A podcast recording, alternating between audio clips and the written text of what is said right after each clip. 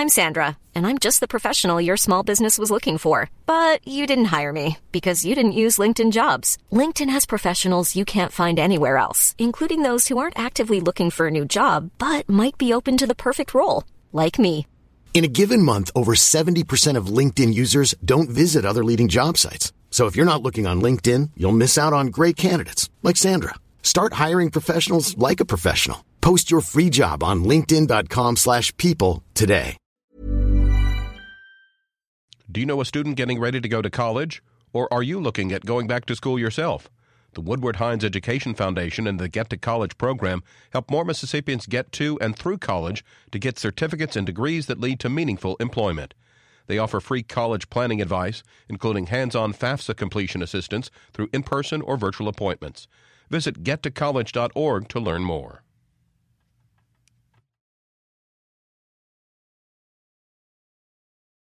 It's 8:30 on Tuesday, August 28th. I'm Karen Brown and this is Mississippi Edition on MPB Think Radio. On today's show, the Mississippi House of Representatives say no to a state lottery, but could supporters have one more play up their sleeves? If we're going to put the 200 million, uh, which is equivalent to one billion dollars over five years and 2 billion over 10 years, if we're going to put that in place, then we have to have the lottery or some other forms of generated taxes. Then, after a conversation in StoryCorps, a group of child advocates is working to make it easier and faster to become a foster parent. We'll find out how. That's all coming up. This is Mississippi Edition on MPB Think Radio.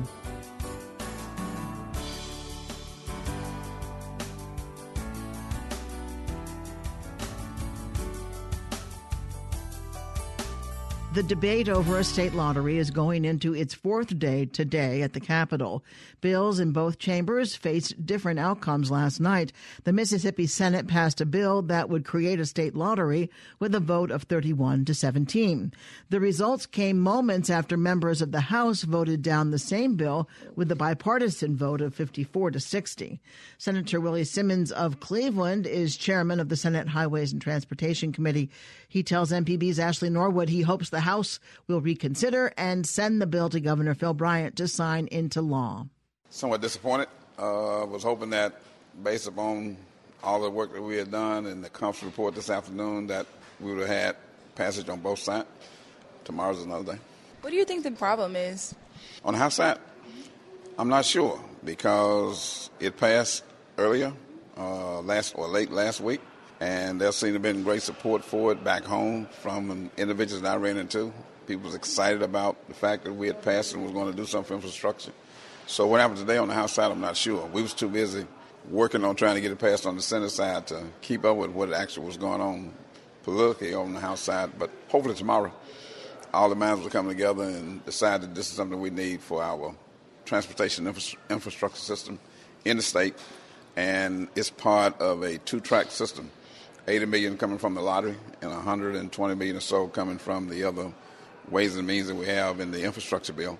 So if we're going to put the 200 million, uh, which is equivalent to one billion dollars over five years and two billion over 10 years, if we're going to put that in place, then we have to have the lottery or some other forms of generated taxes. Uh, personally, I prefer the fuel tax, uh, but that's not something the members seem to be interested in supporting. This is the only thing that we seem to have some support for at this particular time. Can you talk about some of the things that are um, in the conference report that you like most? I really like the uh, dollars that's being generated uh, for infrastructure, the 80 million that we will generate, but then also we are taking a look at our education system and realizing that we need dollars there. So once we reach the threshold of 80 million, then monies will begin to go to the Education Enhancement Fund, which is going to be helpful to the uh, education system. How likely is it that, that you'll meet that threshold, you think? I think we're based upon the numbers that we're getting. When we talk about how much money is leaving the state now and going to Louisiana and Arkansas, some $20 million that they can track, and I'm not sure how they're tracking it, but those are the numbers that we have been given. So those dollars are not just going to the lottery, but they are leaving the state of Mississippi as opposed to being spent here.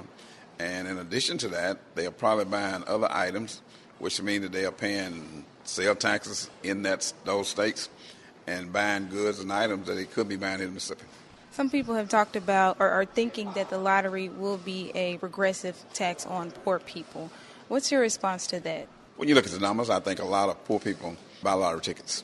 Uh, it's a game of hope, and they are investing that hope in hopes that they will win something big and spin them out of the poverty they're in. So you have that. Uh, but also, people say that the sales tax, the tax on fuel, is regressive because poor people have to go to the pump and purchase gas. You have to find a ways, some ways and means of generating dollars needed for the purpose of maintaining your infrastructure system. And if we don't do it on lottery, we have to do it on fuel tax. If we don't do it on fuel tax, we have to come up with some other ways and means of doing it. Once you get out of a program like the lottery and the fuel tax, it's not a lot of ways that you can generate the kind of money that we need to take care of our infrastructure. We need some three and a half to four billion dollars. So you got to have big items to do that, such as the fuel tax and or a lottery or some other ways and means to generate millions and millions of dollars if it does pass and it does become law and we do create a lottery, it won't happen until about two years? Uh, we won't see the uh, full impact of uh, $80 million or so until about two years. Is there anything else you want to add? I saw many of the individuals from the Delta area uh, not supporting the lottery. I'm not sure why they weren't, uh, but I would say that we have great needs throughout rural Mississippi for our infrastructure and we need to do something to generate dollars. So if we don't want to support the lottery, I hope that they will begin to support the fuel tax or some other ways and means of doing it. But we can't sit on our thumbs and not do anything. Senator Willie Simmons with our Ashley Norwood. The House bill now faces an uncertain future after a number of Democrats shifted into opposition. It's being held on a motion to reconsider and could be brought up again today. Democratic Representative David Baria of Bay St. Louis says lawmakers voting no have a few concerns about the final version. There was a bipartisan coalition of House members that voted no uh, on the conference report. And what we tried to do first was recommit the bill because there were several people who had problems with the way the board is structured and the way that the president's salary is unlimited and the fact that we're not really going to see any money from the lottery go to education uh, for the next 10 years. And, and so for many of us, we've been voting on a lottery for many, many years when we were given the opportunity because the money was going to fund education. And, and we were going to be okay with it going to roads and bridges for, uh, for this crisis period, but we wanted to see money go into education as well. And it's not likely, under the way that conference report was written, that any money would at any time in the near future. So, uh, first we tried to recommit it. That didn't work. So, uh, you saw a lot of folks vote no uh, on the conference report for those reasons. Representative Baria says the tide could turn as the session continues on. We're still in special session, and I think that conference report could be brought back before us again. They can try again, in other words. And so you will probably see um, some votes being whipped overnight, and we'll probably see that again. And then, of course, there's uh, a rumor that the special session is going to be expanded to include BP. So I think we're going to be here for another 24 hours or so. What we want to see is we want to see that bill improved. We got one shot at this, folks. We've been waiting 20 something years for a lottery, and that particular structure was not good. House Democrat Steve Holland agrees with Baria that it has taken the lottery years to get to this point, but he says he's disappointed with last night's vote. I've been here 35 years, and they were talking about the lottery 35 years ago when I came. And fast forward, and then we thought we had it, and then this happens. I don't know what kind of devils are moving around up here, or what's in people's minds, or what kind of games are being played by the people, but it's very evident to me that the people of Mississippi want a lottery. Now, there are some people that had very conscientious objections based on the kind of conference report that came out. I'm one of those as well. I'd have had the machines in the truck stops. I certainly wouldn't have put put a prohibition against ever having that in there because it won't ever come out. Uh, but it wasn't worth throwing the baby out with the bathwater to me. So that's where we are. Speaker of the House, Republican Philip Gunn, continues to oppose the state lottery, but he says he had no hand in turning the tables on this lottery bill. I have my personal convictions, and I've stated those clearly. I, have been very clear that I think lottery is bad policy. No one has presented with presented to me any evidence that it is good policy. I have asked for those who promote a lottery to present me with a reputable economist who will tell me that it is good policy. Not only have they not presented a reputable economist, they have not presented a disreputable economist to come forward and say that it's good policy. So I've been very vocal in my opposition, been very strong in my position. I've also said I would let the process work, and I did. The process worked today, and you see the results of it. I did not guide or direct this result today at all. Speaker Gunn says the bill could still come up again. Well, the bill stays on the motion to reconsider calendar. That's a procedural move that simply holds the bill in the House pending a motion to reconsider. What that means is the bill failed. Those who uh, support the bill now have a choice, I guess, to make as to whether they want to try to change those votes. There were was about a nine vote difference, I guess, and so if they're able to change the minds of those who voted against it and get the votes to pass it, then it could possibly come back for a motion to reconsider tomorrow or any day thereafter, candidly. But but it's since it's on the motion to reconsider calendar, the only way to dispose of that at this point and keep the bill alive is to bring it back up for a vote. I don't anticipate they would do that if they don't have the votes to do it. Legislators expect the special session will continue for at least another day to discuss a bill on BP settlement money. When asked about concerns over the session lasting longer than anticipated, Speaker Gunn reminds taxpayers the regular session ended early. Well, we, of course, came down here for the purpose of roads and bridges, and that's what we have done. We passed that bill earlier today. We are proud of that bill. It is going to address that problem. I would like to point out that during the regular session, we were allotted 90 days to do our work. We finished our work in about 82 days, if I recall correctly. So there were eight days that we did not use in the regular session that uh, did not cost the taxpayers anything. So, you know, we're, we're here on, on extra days that, that really we banked, if you want to use that term. We, we have those in the bank, and it does cost taxpayers for us to be here, but it's not anything further than what we would have spent had we been here for 90 days during the regular session. The amount of time that will be dedicated to the BP settlement remains unknown. The governor has said that he wants to get these two issues, the roads and the lottery, resolved before he turns attentions to that. So, with this development, I don't know where that leaves BP. House Speaker Philip Gunn. To see our team's updates throughout the day, follow MPB News on Twitter.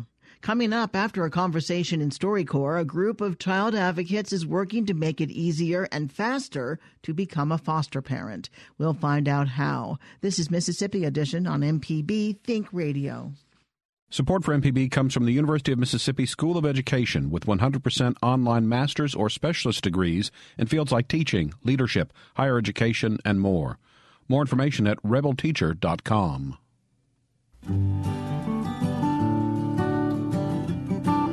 A chance meeting between a 17 year old Louise, Mississippi waitress named Ruth and J.D. Barrett led to a 60 year marriage between the two.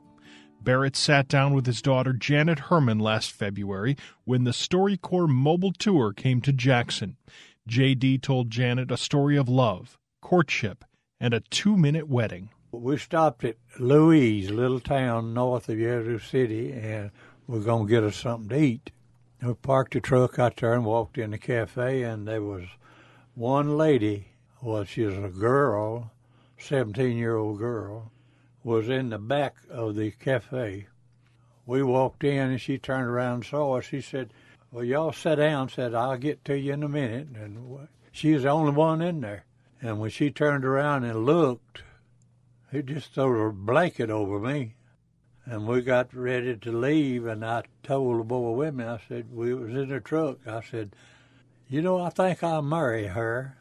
He said, what? I said, I'm going to marry that girl.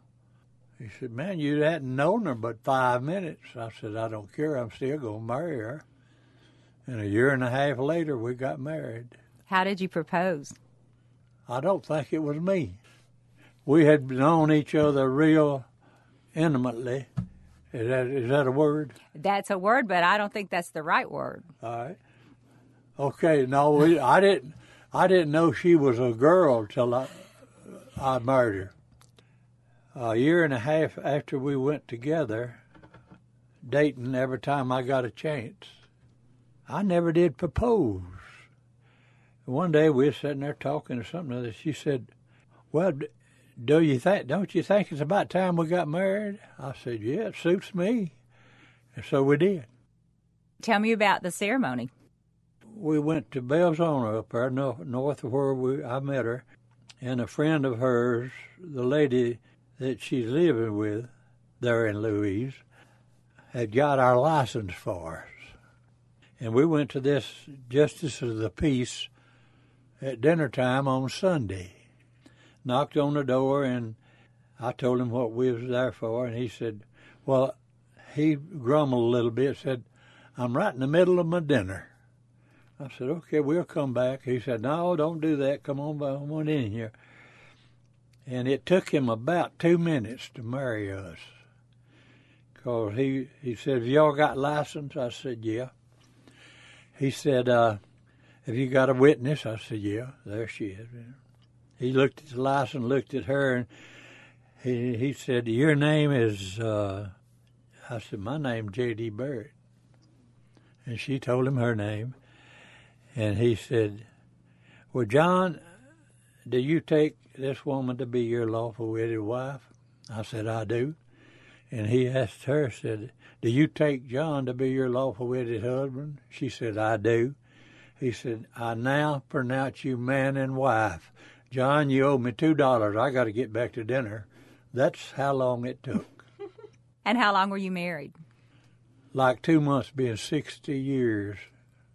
She passed away in 2012. Yep. Two months before your 60th wedding anniversary. Yep. I know we've talked about this. That was the happiest day of your life was meeting mm. her. Yep. And the saddest day was losing her. Yep. How has it been for you after her? With her? Without her. Oh, it's been tough. How do, why do you think it is that you've made it this long on your own? I don't have no idea, to tell you the truth. Because it's been tough. Because it's been tough. There's a poignant coda to this story. J.D. and Ruth are together again. J.D. Barrett passed away earlier this month at the age of 86. To hear more from StoryCorps, go to mpbonline.org.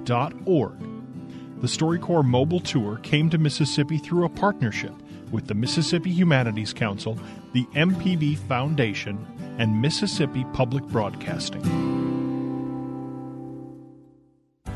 This is Mississippi Edition on MPB Think Radio. I'm Karen Brown. Foster care advocates in Mississippi are trying to find more homes for children in need. Rescue 100 is an organization that works to help potential foster parents get trained quickly and become certified to provide temporary homes for neglected and abused children in Mississippi. It's a program of the Mississippi Department of Child Protection Services.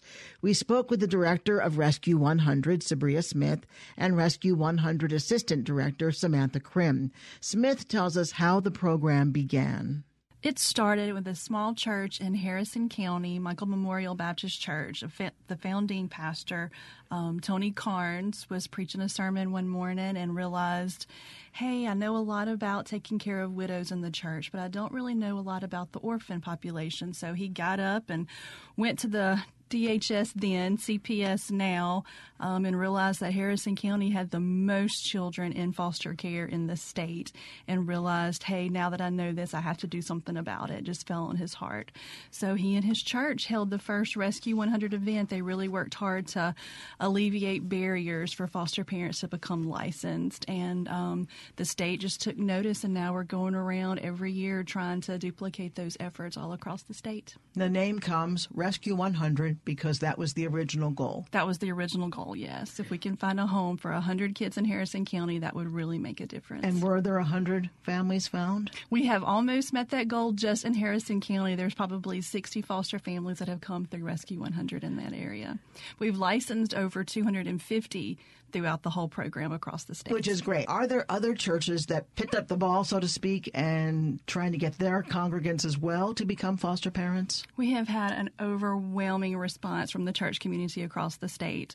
Um, I think Michael Memorial will always take the lead, but every place we've gone, we've had numerous churches reach out and want to help provide not only foster families, but services to support those foster families. You're providing the certification. Is that required in order to foster children? Absolutely, yes. They can do their whole licensing process through Rescue 100. That includes the training and also the home study process. Tell us a little bit about the kids who are who go into foster care. Samantha, you tell us, you know, why are they in foster care? How old are they? Well, every situation, you know, is different, and the ages of the children, you know, they range from zero to 18 years of age. And we have children that are neglect, and I think that's a lot of our problem here in Mississippi. The children come into custody because of neglect, but you know, you have physical abuse, you have sexual abuse, just different, you know, situations that the children are in. Fostering means you're providing a home and care and affection, love, hopefully. But what is the goal ultimately for that child? They're not going to live in foster care forever is the idea to reconnect them with other family members or the or the family members from whom they were taken away from? You know, we try uh, in the beginning to uh, locate uh, family members uh, that are related to the children, of course. Uh, foster care is a temporary placement. We do our very best to locate uh, family members.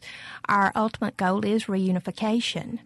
that is very important. We want the children to remain with their biological families if at all possible.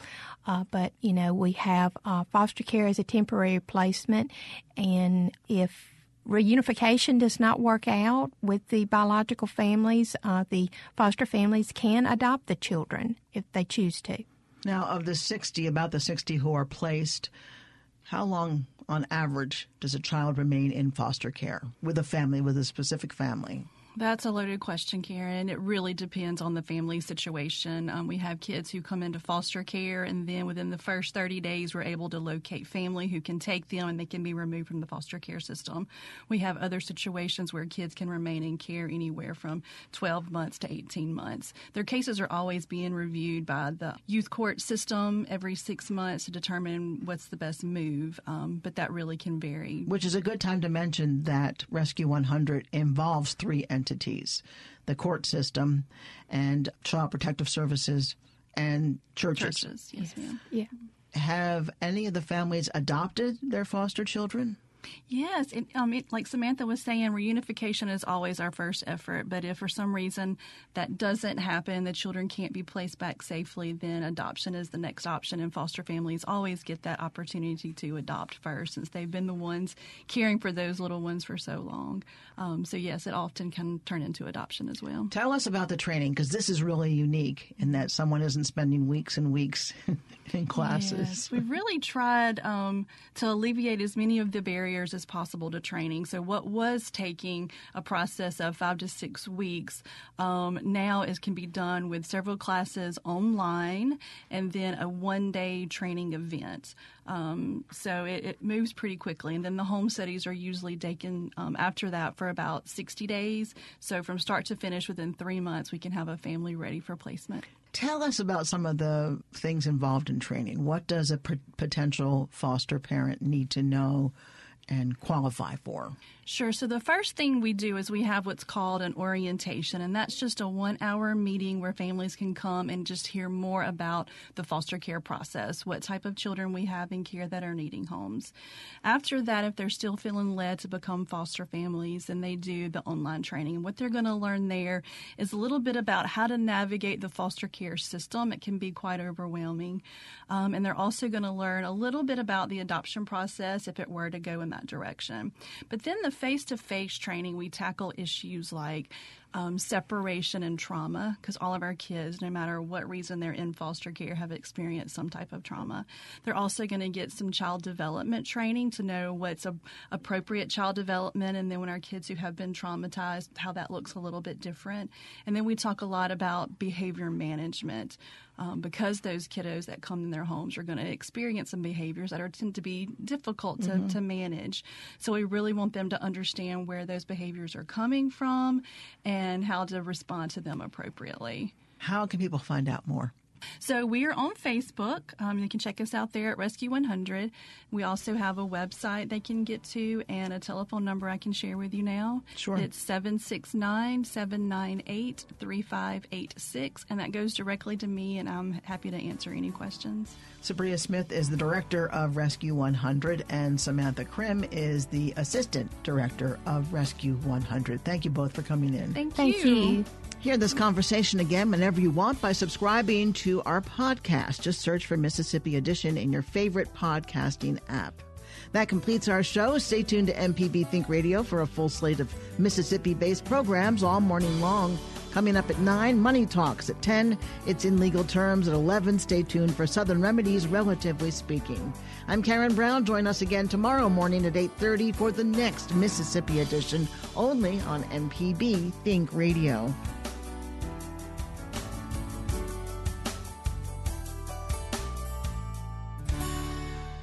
Support for MPB comes from the University of Mississippi School of Education with 100% online master's or specialist degrees in fields like teaching, leadership, higher education, and more. More information at rebelteacher.com.